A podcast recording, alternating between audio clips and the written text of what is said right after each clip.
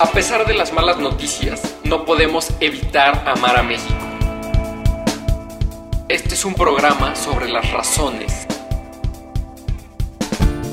Bienvenidos a Motivos para Amar a México.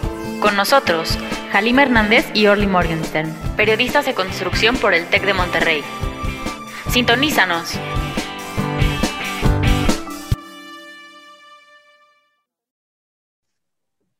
Comunidad de motivos para amar a México, sean bienvenidos al primer episodio de esta segunda temporada. Orly, bienvenida, ¿cómo estás? Hola Jal, muy bien, todo muy bien por aquí. ¿Tú cómo estás? Muy bien, también. Gracias por preguntar y cuéntame, ¿cuál es el itinerario para hoy? ¿De qué vamos a hablar? ¿Cuál es el motivo de esta semana?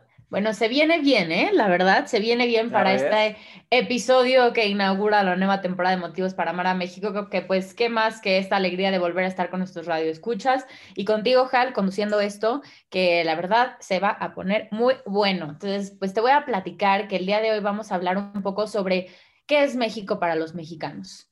Entonces, pues, digamos que, bueno, más bien yo puedo decir desde mi punto de vista y que creo que tú vas a a coincidir conmigo que México no es solo los símbolos patrios, no es solo los estereotipos gráficos e históricos y que a pesar de que, más bien, también tenemos que reconocer que existe lo malo, que existe lo bueno, que existe lo feo y lo bonito, ¿no?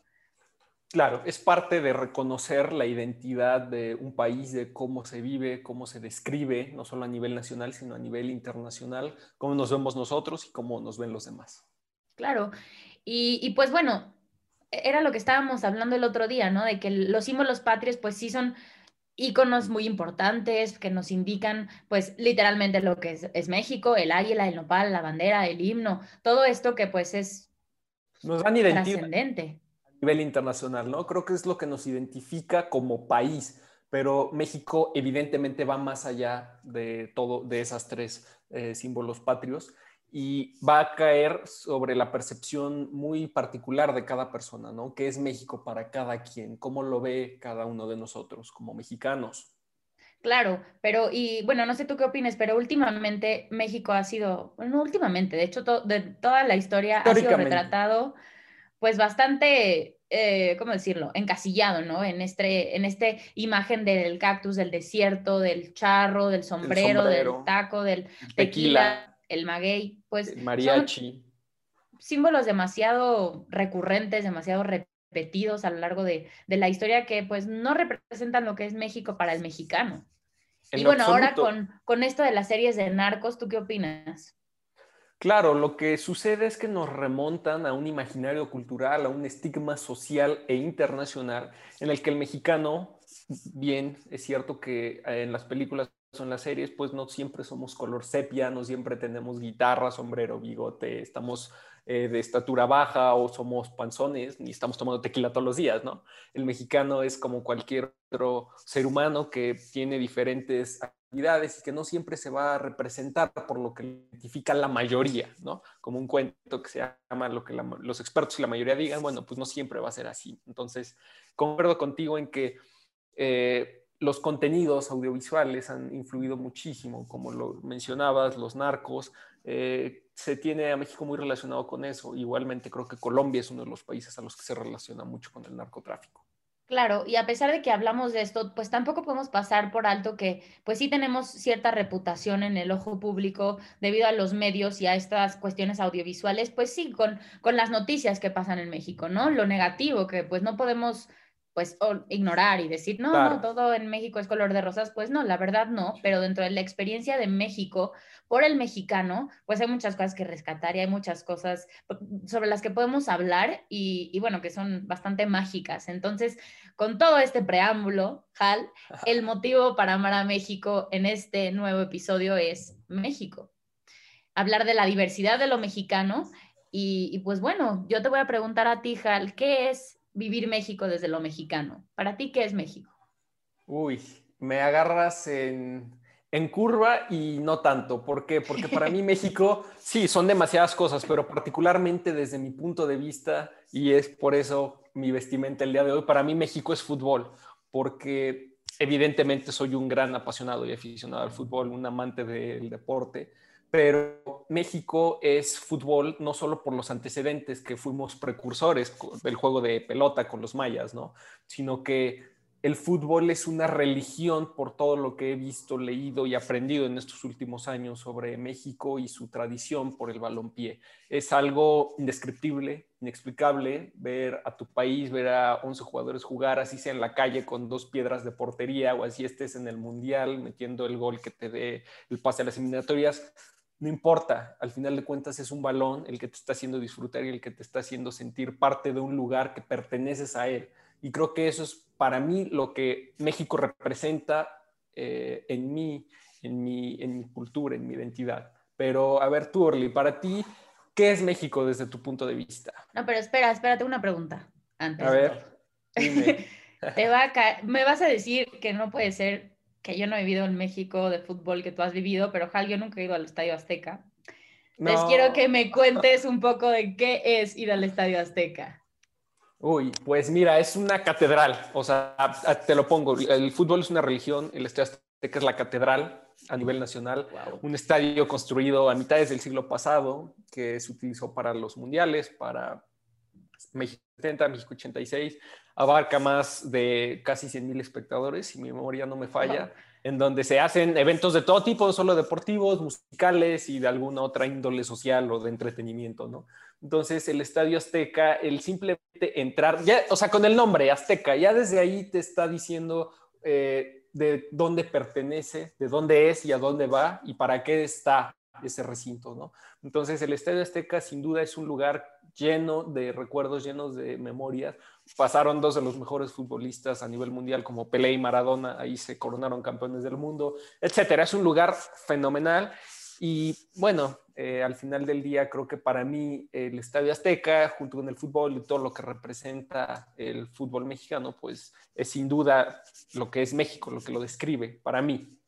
Pero a ver, platícame, ¿qué partido es el que, así, que has ido a ver Azteca y que dijiste, no puede ser esto, esto es México, esto es fútbol? Uy, pues me acuerdo mucho de una eliminatoria del 2009 México-Estados Unidos, en donde Estados Unidos empezó ganando 1-0 en, el primer, en los primeros 20 minutos y México terminó ganando y remontando el marcador 2-1. El estadio estaba a reventar, el himno nacional retumbó cuando fue el turno de cantar los himnos.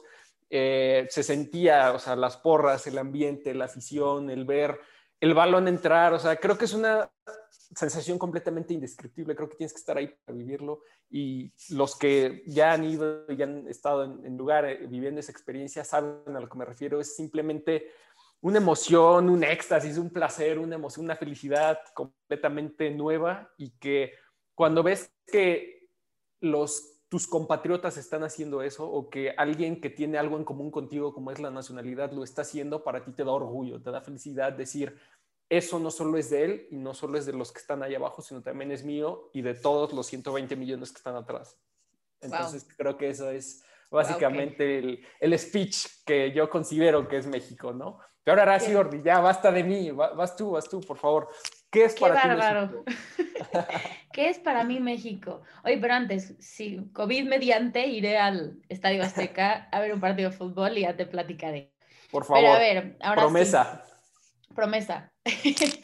Eh, para mí, ¿qué es México? Wow. No sé, tú lo contestaste muy rápido, no sé, no sé cómo lo haces.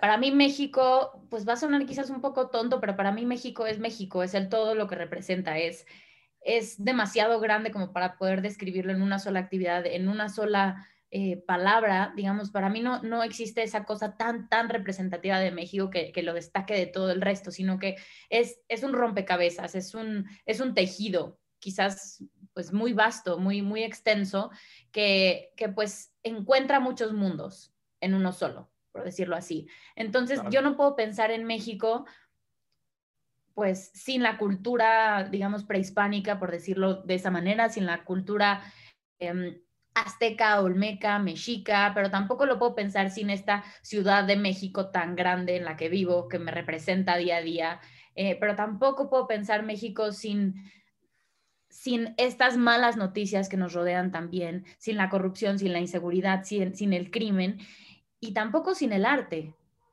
¿No? Sin el arte de la artesanía que existe alrededor nuestro y sin el arte que ha permeado la historia mundial y historia del arte en general, como es el, movimiento muralista, como es eh, el arte de Diego Rivera, como es el de Juan O'Gorman, como es el de muchos otros artistas que algunos no fueron mexicanos, pero dejaron una marca muy importante para México. Entonces, pues para mí México es, es México, es el todo, es la experiencia de vivirlo día a día y es, es transitoria, es cambiante y quizás hoy no experimento el, el, mismo México que mañana, ni el de hace un año, ni el de hace cinco, sin duda el de hace un año, ¿no? ¿Verdad? Por, eh, bueno, el COVID, el encierro, vivíamos la ciudad muchísimo más.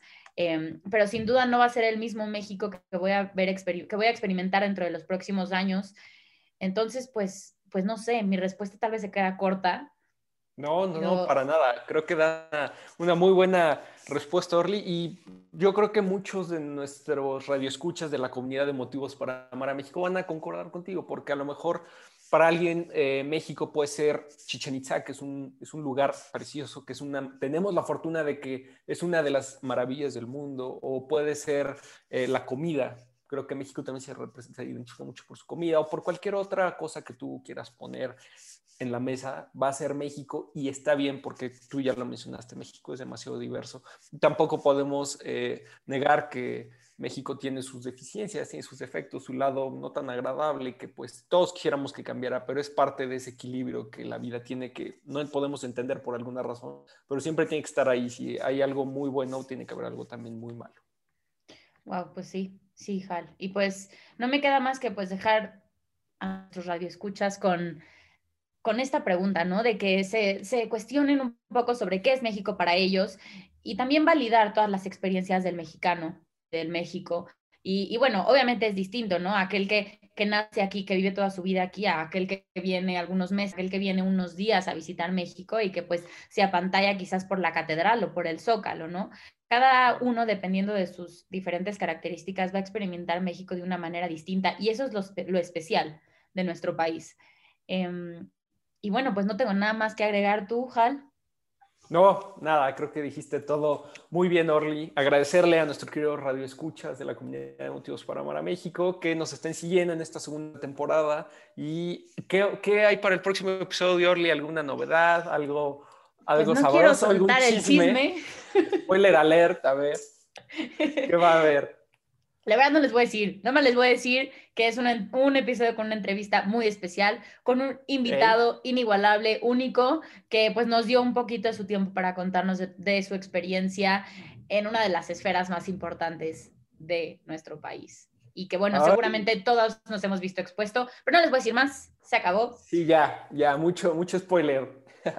Y pues bueno, cualquier pregunta, radio escuchas, escríbanos a Jalimo a mí en nuestras redes o en las redes de Motivos para Amar a México. Siempre estamos disponibles para ustedes, para sus preguntas y sugerencias. Y bueno, gracias a Rodrigo en producción y a todos ustedes. Gracias, que tengan un buen día, nos vemos. Hasta la próxima.